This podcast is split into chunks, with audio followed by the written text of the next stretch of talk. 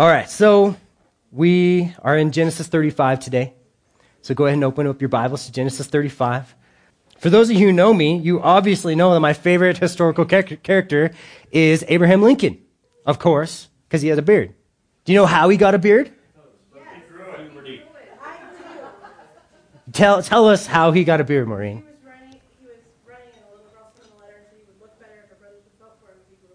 That's right.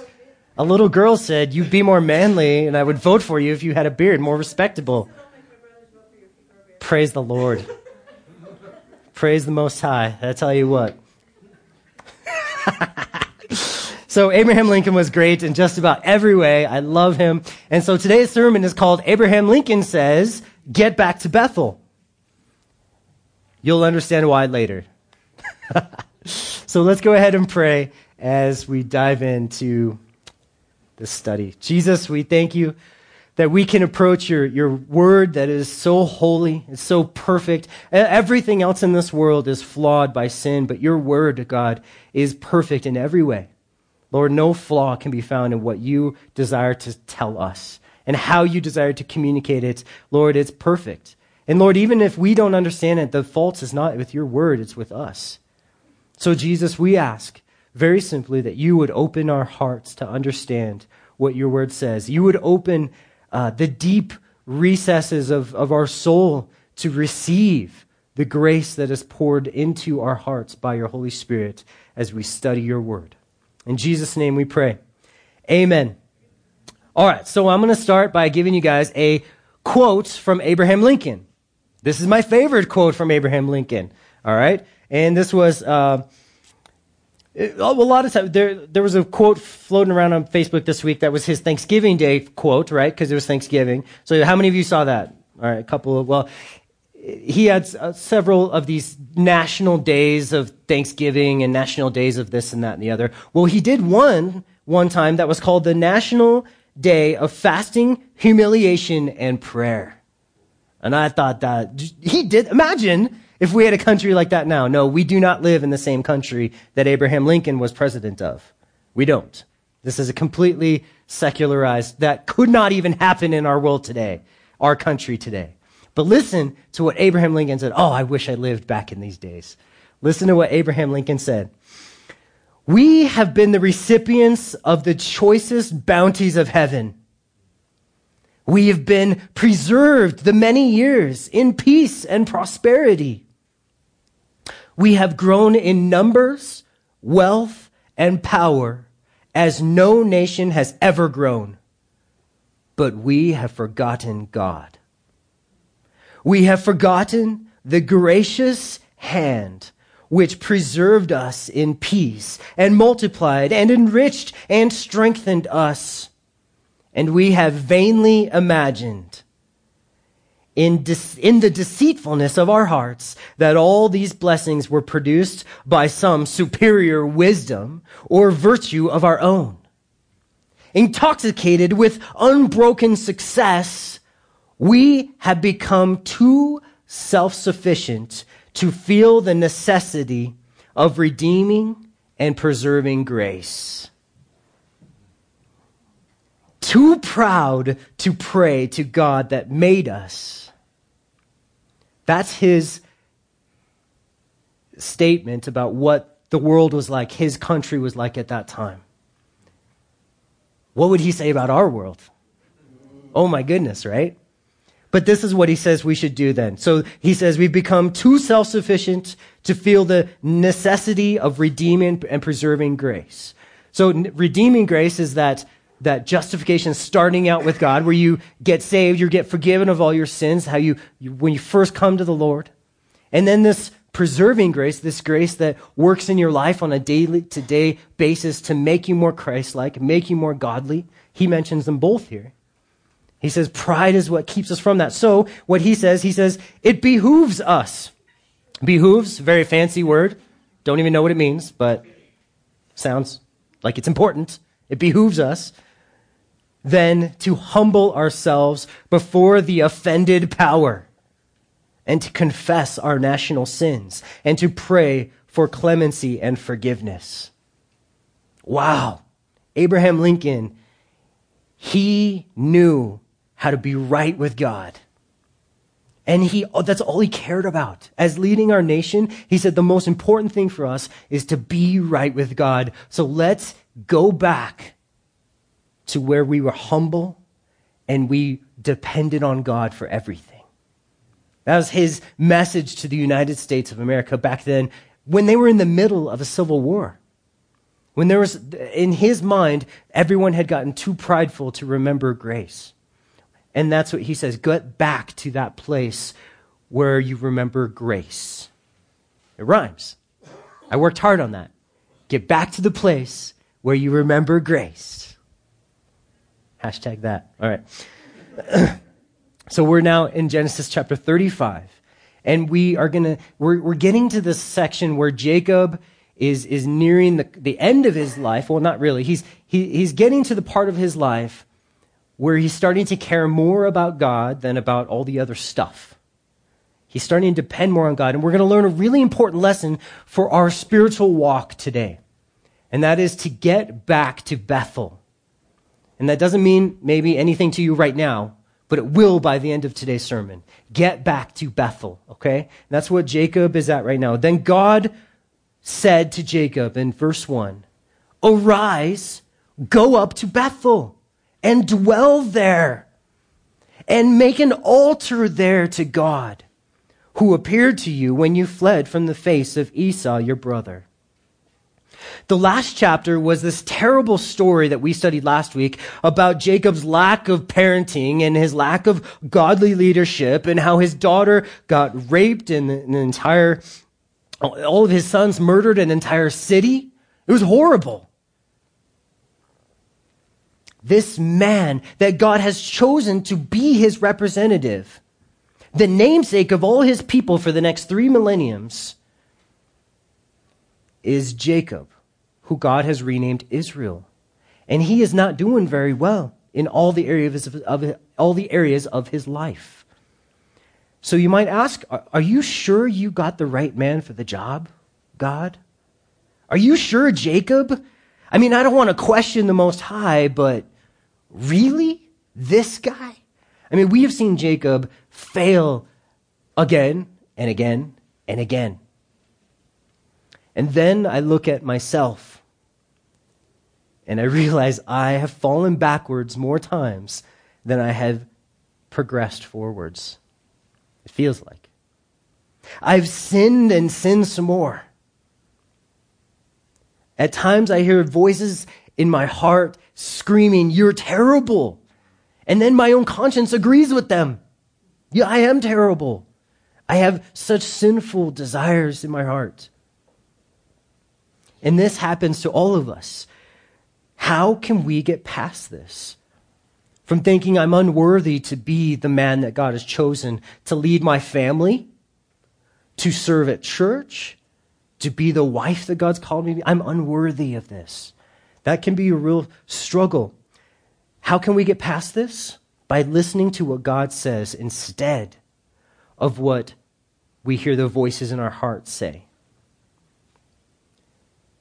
You have that choice. The world and Satan and your own heart will point out your sin. But God, through the Holy Spirit, will point out Jesus and his victory over that sin.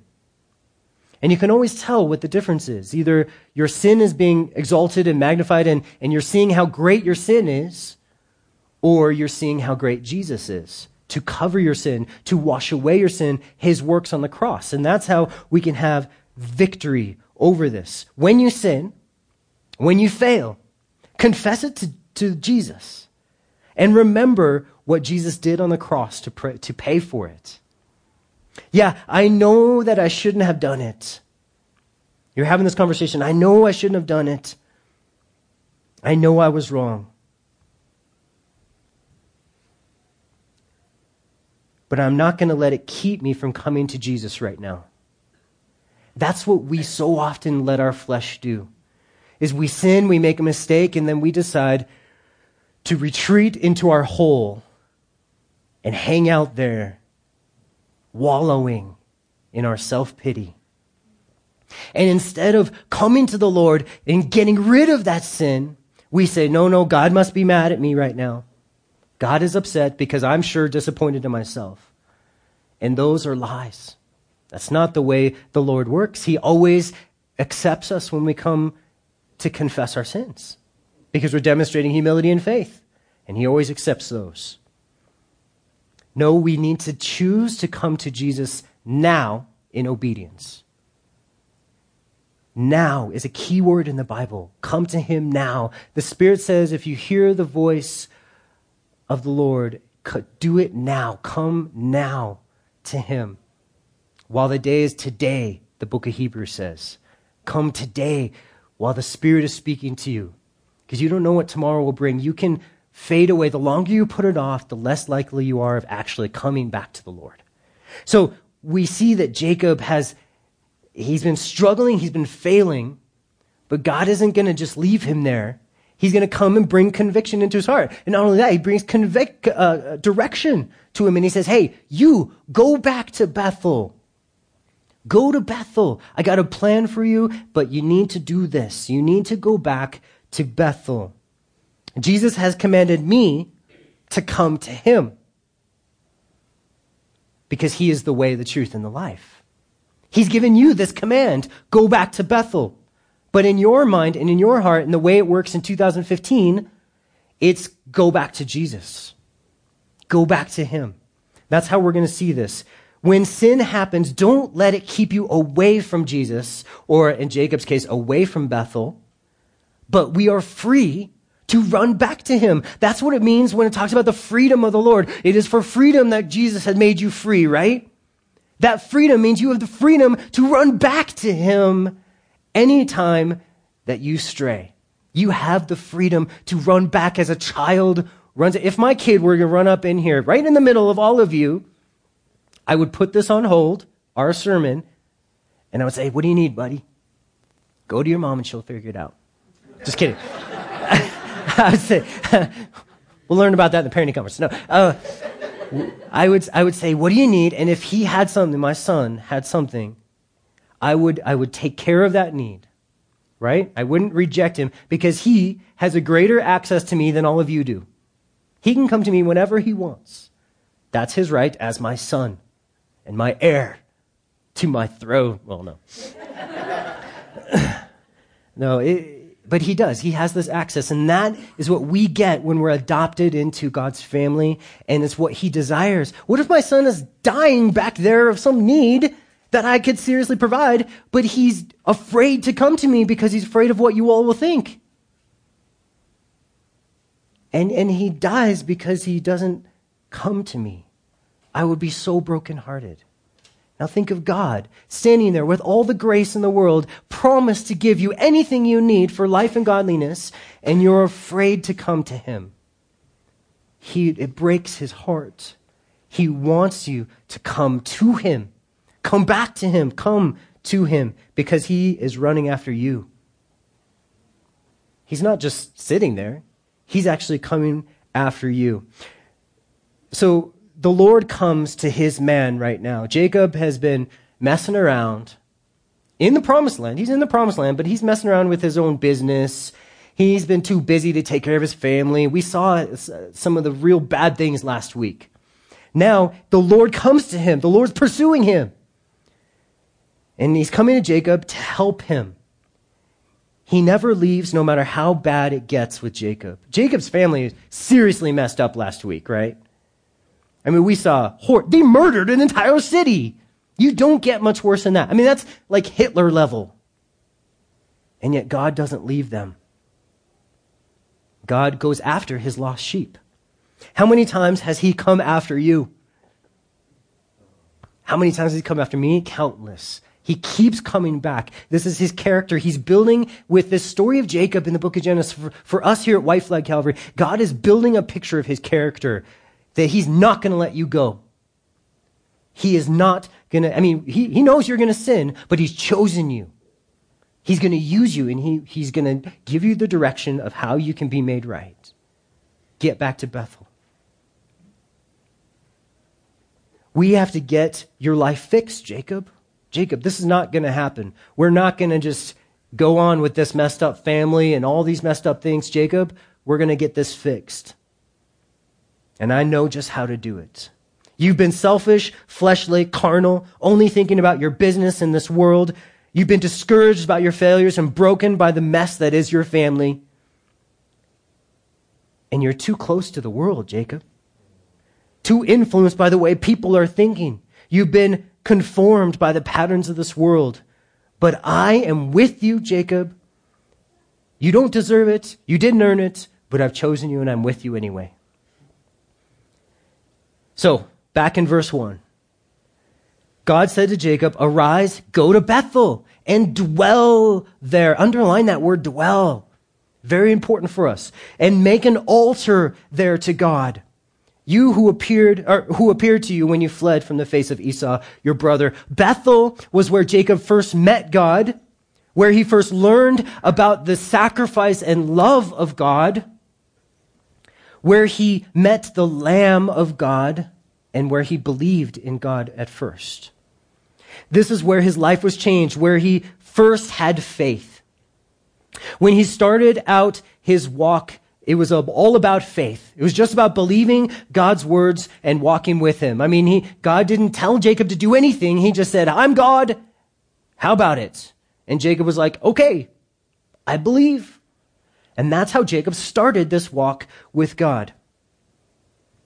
Now God says, hey, Jacob, I want you to go back to that place and dwell there. Dwell there. To dwell means to abide or remain. And those words definitely bring up verses in your minds, right? Like John 15, 4. I'm sure all of you thought of John 15, 4 when I say that, which Jesus says, abide in me and I in you. As a branch cannot bear fruit of itself unless it abides in the vine, neither can you unless you abide in me. God wants Jacob to go back to where he just simply believed and trusted what God would do. That's where God said, Jacob, we can fix you if you go back there and stay there. Abide there, dwell there, remain there. The Christian life for us is not about growing more independent and strong as a Christian. Look at me, how strong I am. I, I am so strong as a Christian, I don't need, need to go to church anymore. I hardly need to read my Bible. I'm so holy. Why do we laugh at that? Because you've been well taught. that the Christian life is not about becoming more independent from God, but it's about growing more and more dependent upon God fulfilling his promises. Not our, our abilities, certainly not our wisdom or, or our talent or our gifts. It is all about us getting more dependent on him. And you guys laugh because you know, if we don't spend time in our word, we're total jerks. I am a mm, just keep my mouth shut because I, if I'm not, if I don't make a decision to connect myself to God and His resources in the morning, what happens to me is I think I'm okay. And I don't even realize how selfish I'm becoming. It, it deceives me. There's this uh, tree down in South Africa. Uh, they grow uh, oranges. And there's a South African version of the orange tree uh, that that succumbs to a different disease than the, the American orange trees don't. It's called commonly root disease, where the tree looks like it's fine. It totally looks fine. On the outside, it keeps producing oranges, but a trained botanist will be able to look at that tree and say, it's dying. And what they do to fix it, it's what's pro- the problem is the disease is killing the roots. Now, the up, upside of the tree looks fine, but the bottom totally sick. So what they do is they take an American orange tree and they take the roots and they, they cut off the, the orange tree from South Africa and they put it right on the, the roots from the American orange tree and they graft it in and it can continue to be a, a fruitful and productive tree forever. I mean, it keep growing. I don't know how long trees live or die or whatever, but um, so there was a problem in these trees, but it was unseen. And it was going to lead to the death of these trees. So it needed a root transplant. The, the hidden inner chamber of the heart was wicked.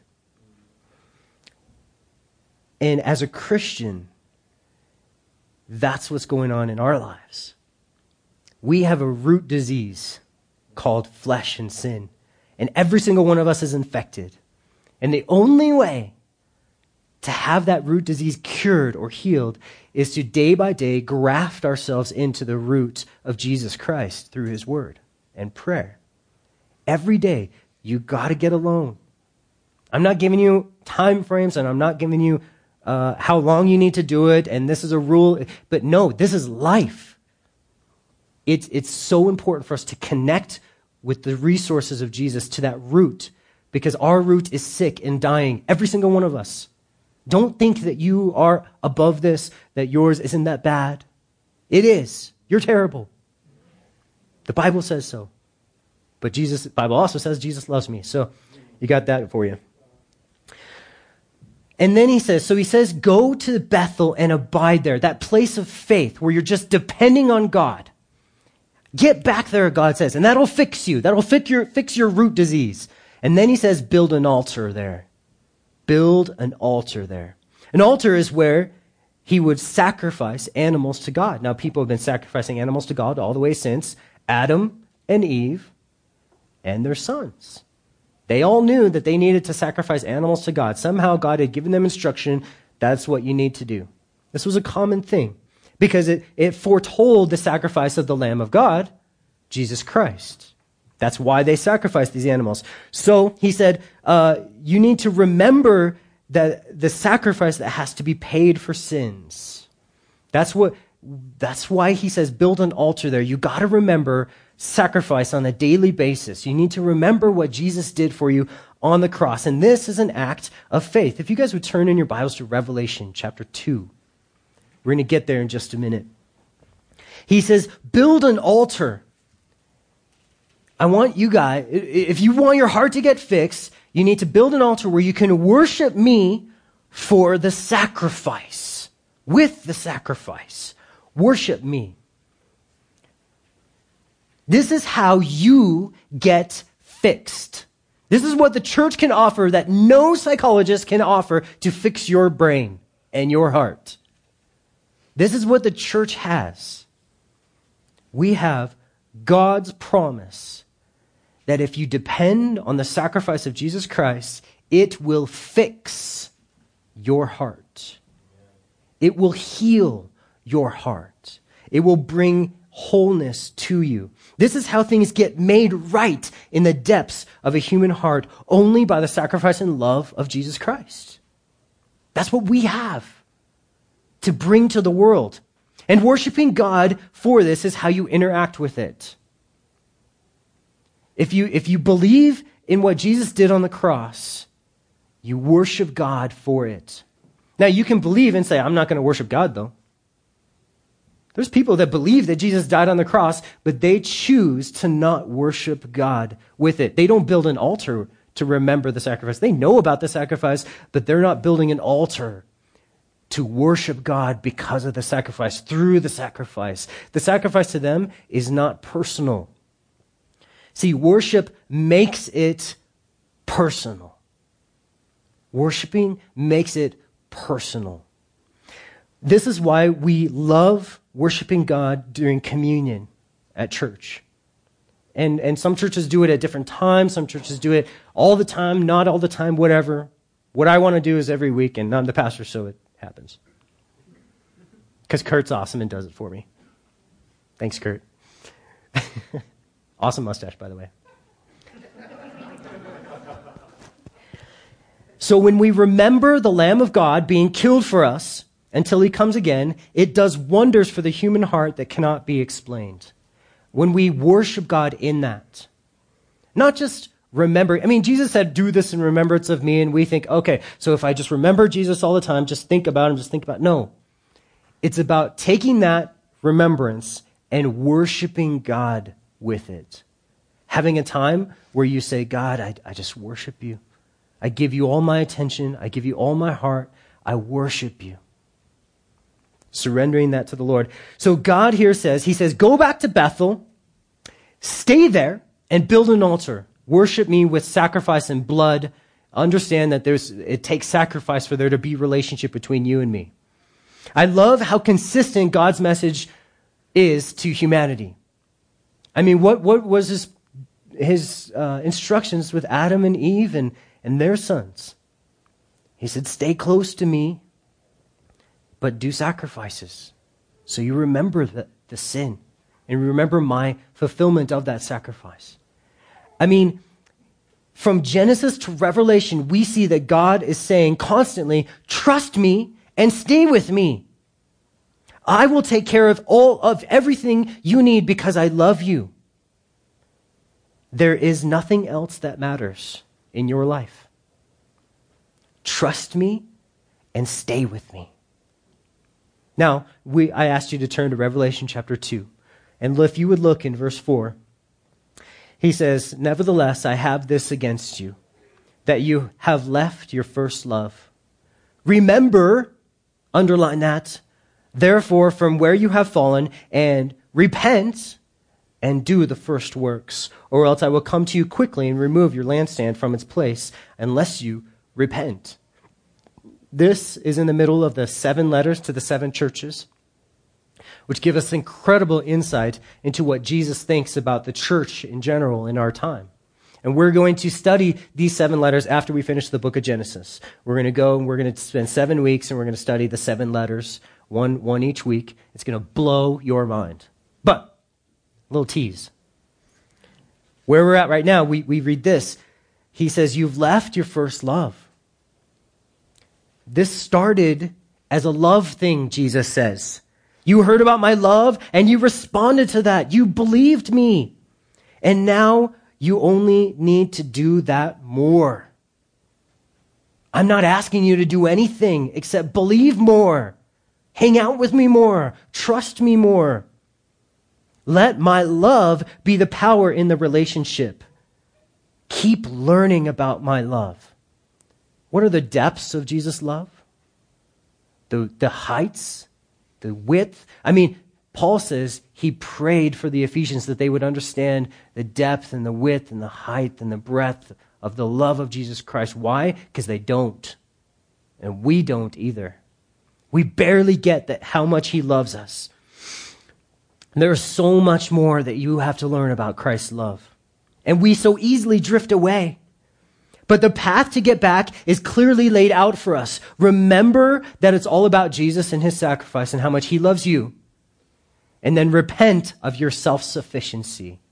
Repent of that heart that says, Oh, yeah, I kind of forgot how much you love me. I kind of forgot that this was all supposed to be about love.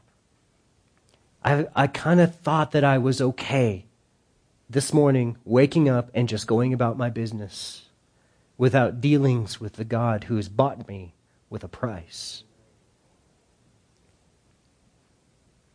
And then he says, so remember, repent of your self sufficiency, and then repeat or do the first works again. And what were the first works that got you into the family, that got you adopted? Believing.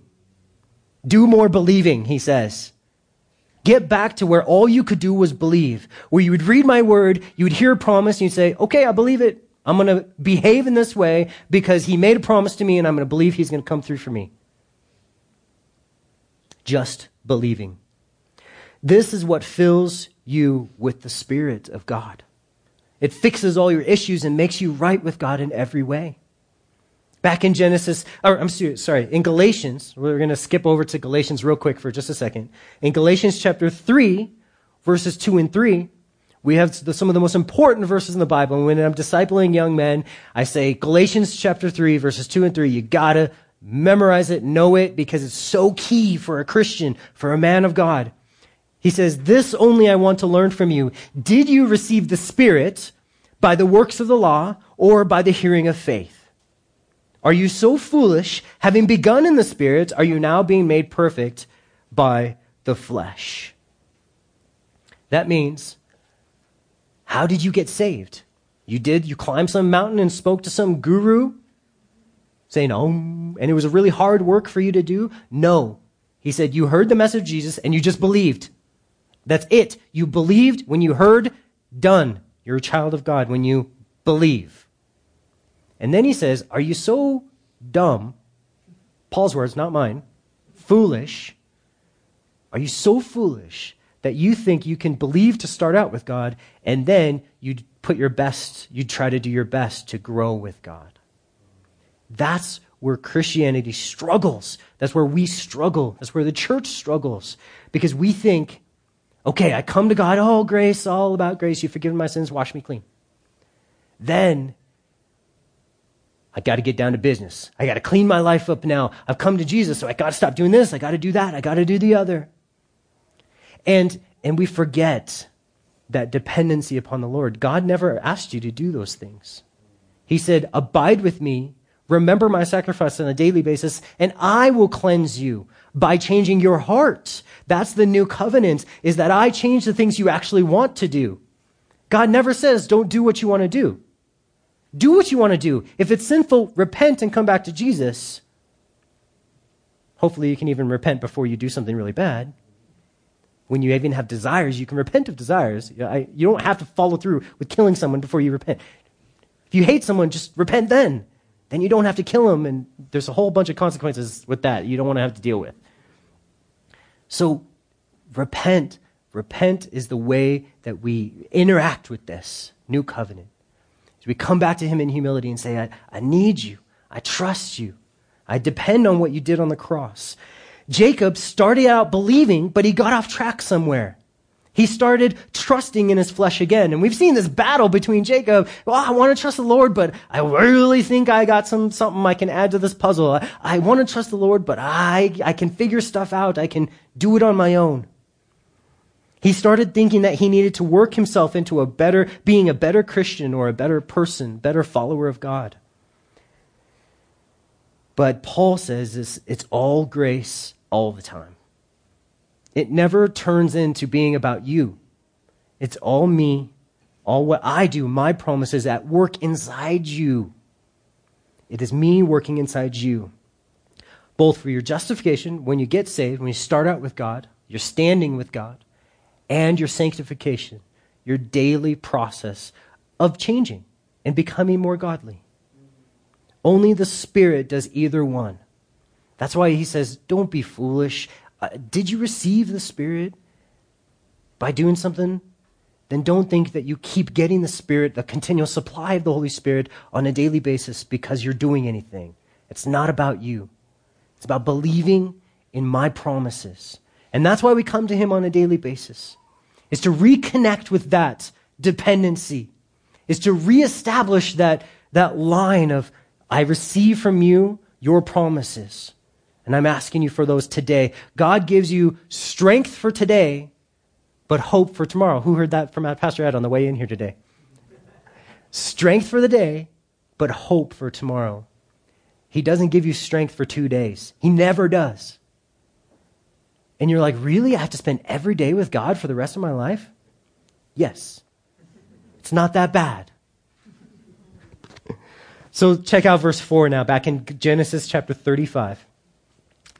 So they gave Jacob all the foreign gods which were in their hands. This is his family now responding to, uh, excuse me, where am I at? I'm in verse 2. We, we skipped, I skipped two whole verses. Go back to verse 2. What am I doing? Jacob said to his household and to all that were with him, Put away the foreign gods that are among you and purify yourselves and change your garments. Then let us arise and go up to Bethel, and I will make an altar there to God, who answered me in the day of my distress and has been with me in the way which I have gone. So here we see Jacob is like immediately a different person. From last chapter, last chapter when he was didn't care about his family at all. All of a sudden, he, he's back surrendered to the Lord. He's remembering what's important. And what do we immediately see in his life? Godly leadership. All of a sudden, just by humbling himself to, before God and hearing God's voice and deciding in his heart, I'm going to do what God says, I'm going to believe God's promises, all of a sudden, he's being a good leader. How did that happen? Jacob is already fulfilling his calling and serving his family well in the Spirit. Jacob is like a walking Bible when he's led by the Spirit, speaking the words God just spoke to him, which is another reason why we spend time with the Lord in the morning. Because you can speak the words that God spoke to you to the people in your, in your family, in your life, at work. You just become a walking Bible when you've surrendered to Him. When a man decides to serve the Lord and surrender to God's plan, the influence on his family is huge. Men, it's on you. God gives you his huge influence on all these people, these little people, all around you at your ankles. How uh, did his family have foreign gods? How were they impure? And what was wrong with their clothes? Here, Jacob gives them all these directions. They have foreign gods in their family. I don't know why. The influence maybe of Laban in their life. They, they, had worship, they were getting into these worshiping foreign gods, and God was like, What's up with that? But notice, God didn't come to the family and say, You guys change for your husband's sake. No, he went to the husband first, and he said, You change, and then your family can follow. How, I mean, he just draws their attention back to what really matters. Jacob says, You know what? All these things we've been messing up on, let's get rid of them. And I'm going to go build an altar because I care about the sacrifice of God, Jesus on the cross. I'm going to believe in it. And when he does that, he leads his family to the cross and he says, That's the only thing that really matters is that we get this altar built. Put away all that other stuff. It doesn't matter. Only Jesus matters on the cross. So, verse 4, finally. So they gave Jacob all the foreign gods which were in their hands, and the earrings which were in their ears, and Jacob hid them under the terebinth tree which was by Shechem. So Jacob's family responds to his leadership, even with their earrings. Does God have something against looking cool? No. The reason why they gave their earrings is because in that culture there was a connection to pagan gods and a worldly way of thinking, even in something outward. So these were an outward sign that they were down with the world systems and values. Hey, we're, we're not that different from all you promised land inhabitants, even though they were supposed to be different. This was a heart issue, not a fashion issue, which is the same as every type of those issues in our world. It's a heart issue, not a fashion issue. You love those things and the way they make you feel more than me. You like when people look at you and say, oh, that person's cool. And, uh, and God's jealous. He wants you for himself. He wants you identified with him. Husbands, imagine with me for a moment if your wife would like she she would tell you, I really like going to the mall and hang, but I I don't want to wear my wedding ring. What would you feel about that? I would feel hurt in the deepest place. And I've experienced that in a real, in my, my first marriage was awful if you didn't know. and I hate to always bring it up, but I know what that feels like. When I, when I wake up and, and she was gone and her wedding ring was sitting there on the table. And it's like, wow, it hurts so bad. Because I don't care where they go necessarily. I would care what she was identifying herself with when she was there. If she was saying, Oh, I'm married and I'm happy and I'm connected, I'd let her go wherever she wants. But when there was this disconnect with w- what she was identifying with, that's what hurt so badly. And that's what all these issues with how we dress, and that's what it all comes down to. What do you love? Are you taking God with you wherever you go? Hey, if God's called you the strip strip club, no. But if God's called you downtown to go minister to people, go for it, you know? Just take him with you. Are you going for the Lord? Because if you're going to minister to the strip club and you're a guy, no. You've taken off your wedding ring. It's not safe, right? All right. Enough on that. Verse 5. And they journeyed, and the terror of the Lord, of, the, of God, was upon all the cities that were all around them. And they did not pursue the sons of Jacob. God is so good and loving to a disobedient follower. it's almost like his sins have been washed away or something, right? Hmm. So Jacob came to Luz, that is Bethel, which is in the land of Canaan, he and all the people who were with him. And he built an altar there and called the place El Bethel, because God appeared to him when he fled from the face of his brother. So Jacob follows through. Jacob's obedience. By faith, he trusted God's word, and now he's doing what God asked. And his little ministry group or people or church, you could call it, is growing.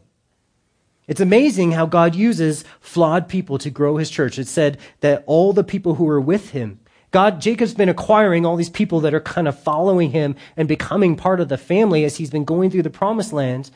And they're all following him now. And they're now all at church. He brings them, he builds this altar, he has a church service. And all these people are like, Praise the Lord, hallelujah. By the way, church news. The, the building that we're in is being closed on on Wednesday uh, Denver Christian Bible Church is buying it, uh, Pastor John Norland, and I'm so excited because they're awesome. They're going to be in there soon. And so, yeah, we have a new landlord. Exciting. Yay. Uh, so we'll, I'm sure we'll bring him in so you guys can meet him, and, and they're, they're, it's going to be an exciting church. All right, verse 8. Now Deborah, Rebecca's nurse, died, and she was buried below Bethel under the tabernacle tree. So the name of it was called Allon Bachuth. We've never met this woman before in the Bible, uh, but she must have been very dear to Jacob because he names this place the Oak of Weeping. Then God appeared to Jacob again, and he came, when he came from Padan Aram and blessed him. And God said to him, Your name is Jacob. Your name shall not be called Jacob anymore, but Israel shall be your name. And he called his name Israel. And God said to him, I am God Almighty. Be fruitful and multiply. A nation and a company of nations shall proceed forth from you, and kings shall come from your body. The land which I gave Abraham and Isaac I give to you, and you, to your descendants after you I will give this land. Then God went up from him in the place where he talked with him. It's amazing to me that there are no I told you so's and where have you beens in God's loving communication with his son. God simply reminds Jacob who he really is. And God does the exact same thing with us. When we've been out gallivanting in our sin, and we finally get humbled and brought back to the Lord, what does he say? You're my child. What, if, what did you think you were? You're my child. And I want to bless you. You're justified. And I want to give you everything you'll ever need to serve God and to build his kingdom here on earth. I am with you. You're my chosen instrument to work in this world. So don't go, just stay in Bethel. Get back to Bethel. Even Abraham Lincoln says, get back to Bethel. Well, God here reminds Jacob, or Israel, we could call him, of the promises he's already made. Nothing new is in these, pro- in these words that he says here. Jacob didn't need to learn any new information uh, by coming back to God. He only needed to be reminded of God's word and God's promises and encouraged to believe it. I find that amazing. It's not for lack of information that you're sinning. It's just because you forgot who you are. And you decided not to stay in that place of Bethel where you were dependent on God and in his promises.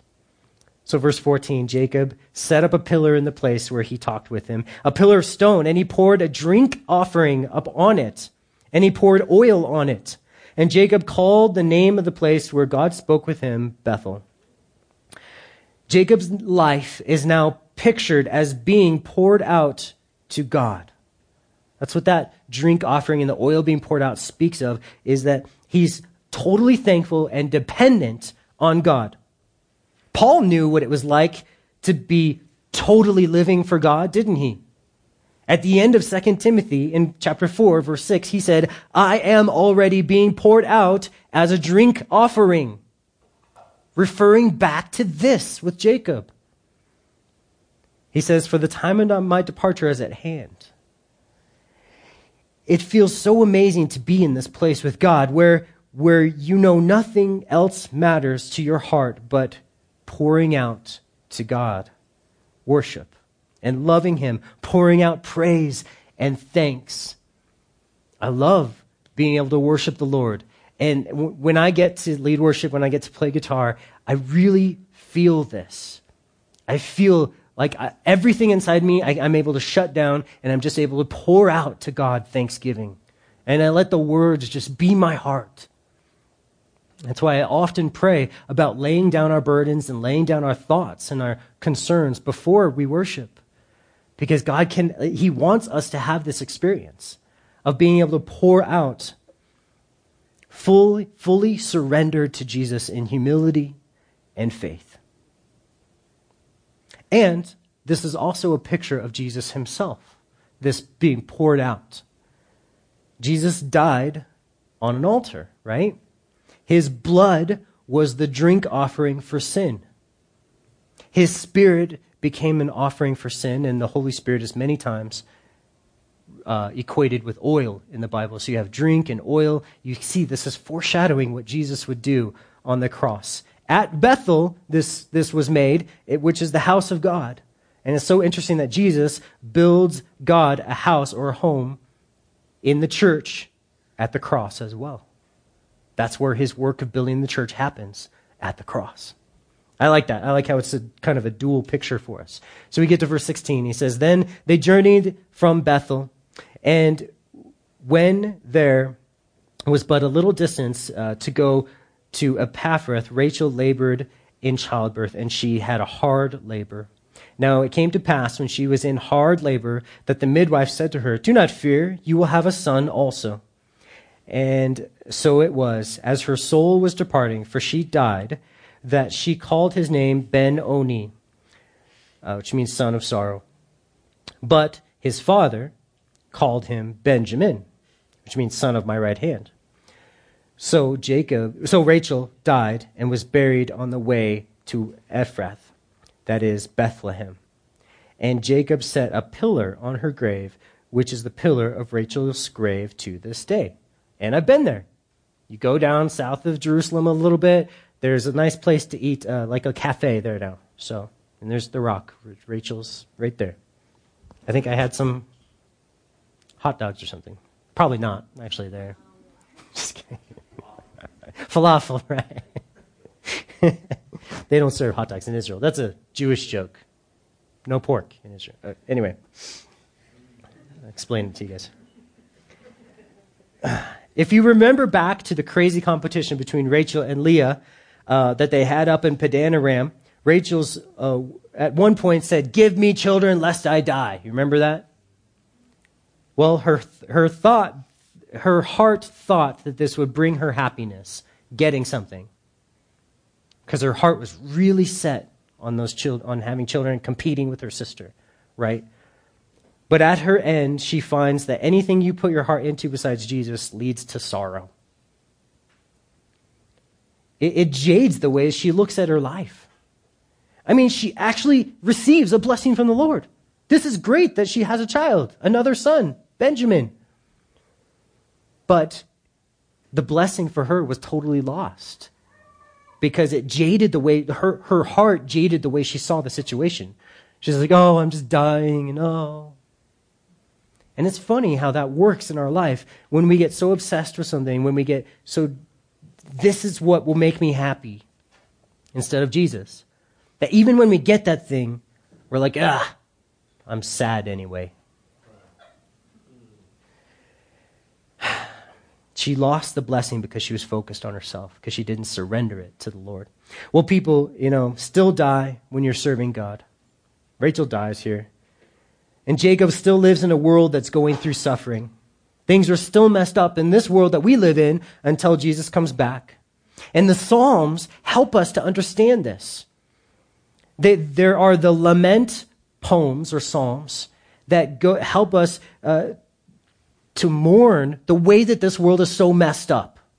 You ever read those, like, where David's like, bash their babies into rocks, and you're like, whoa, calm down, bro.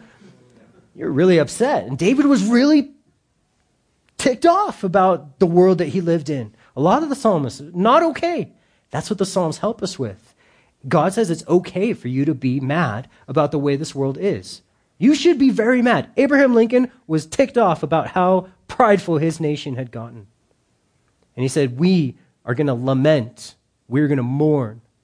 But the Psalms also have messianic Psalms, which look forward to the coming perfection of Jesus' reign, what Jesus would eventually do. And those two things have to be balanced. They're, they're pretty balanced in the Psalms between lament Psalms and these messianic Psalms because we need them both at different times in our life. Sometimes God's like, yeah, mourn. Your life sucks. Read a psalm. And then sometimes he's like, all right, it's enough mourning. Look forward to what Jesus is going to do. And in both of those, where are your eyes going towards? Your Father, the Jesus. I mean, it, the Psalms help us so much. We need to be in those Psalms. The Psalms are basically like a second Torah or a second law or a, an, another way that we can have a perfect relationship with the Lord is abiding in those. It's really neat. Well, Jacob's family is still not perfect, as we see now in verse 21. Then Israel journeyed and pitched his tent. Oh, he's calling him Israel now. Isn't that interesting how God goes back and forth? Uh, he journeyed and pitched his tent towards the Tower of Eder. And it happened when Israel dwelt in that land that Reuben went and lay with Bilhah, his father's concubine. And Israel heard about it. Now the sons of Jacob were twelve. The sons of Leah were Reuben, Jacob's firstborn, and Simeon, Levi, Judah, Issachar, and Zebulun. The sons of Rachel were Joseph and Benjamin. The sons of Bilhah, Rachel's maidservant, were Dan and Naphtali. And the sons of Zilpah, Leah's maidservant, were Gad and Asher. These were the sons of Jacob who were born to him in Padan Aram. Then Jacob came to his father Isaac at Mamre, or uh, uh, Kirjath Arba, that is Hebron, where Abraham and Isaac had dwelt.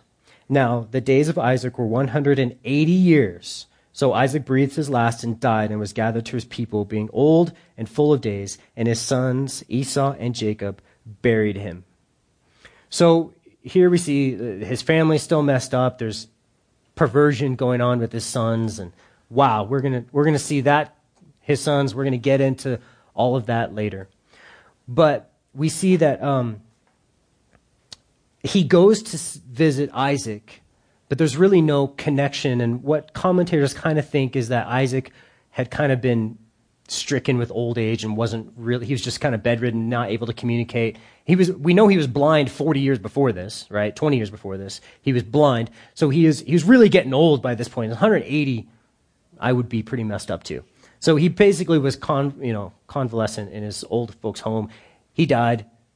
His sons bury him. But we notice that there's been this separation or division between jacob and esau right? And there was a little bit of a reconciliation but what really brings them back together is the death of their father. And let's take a personal look at this. When there's a separation or division between people in your life, how many have an estranged family member? For mine, it's like Uncle Bob, right? Uncle Bob committed felonies, did all kinds of bad stuff, not really involved with the family anymore, okay? And you're like, oh, man, it's like, when I think about them, I'm just like, I wish, I wish it was different, right? I wish we could come back together and be reconciled. Well, what does it take to bring Jacob and Esau back together? The death of someone. Just happens to be their father. And so, likewise, whenever there is conflict with anyone in your life, you have the choice to bring an end to that conflict. You want to know how? Die. You can choose to be the one that dies. Somebody's got to die. And we're talking spiritually. We're talking about your decision that you need to be right about the issue. What is it that's, that's, that's keeping you guys apart? Were they a jerk?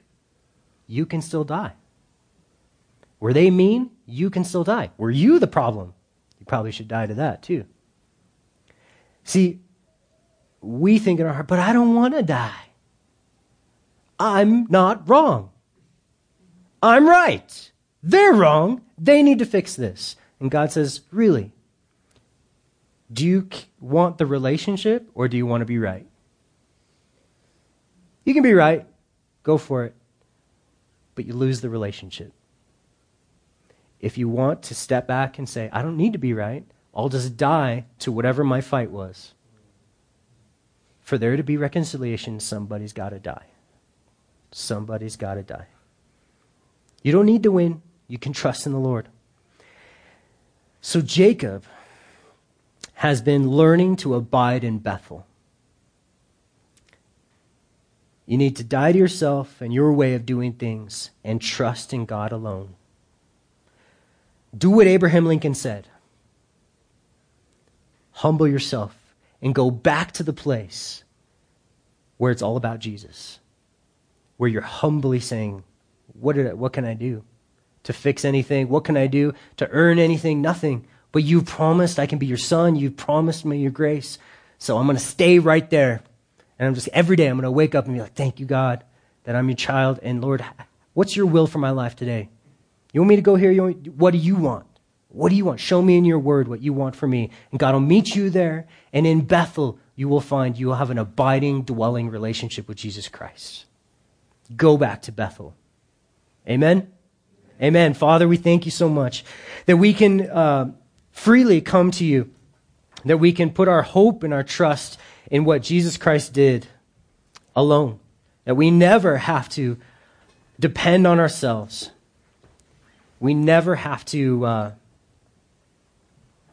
think that we need to figure out uh, a plan or a scheme to make us right in your sight, but is all what Jesus did for us on the cross. Lord, we want to believe that more as the days go on. Lord, we thank you so much uh, that we can now have a time of communion where we, we worship you for your sacrifice, where all this can become real in our life. Lord, we, we just pray that you would be with us at the rest of today, Lord, that we we do what you will and not what we will. In Jesus' name we pray.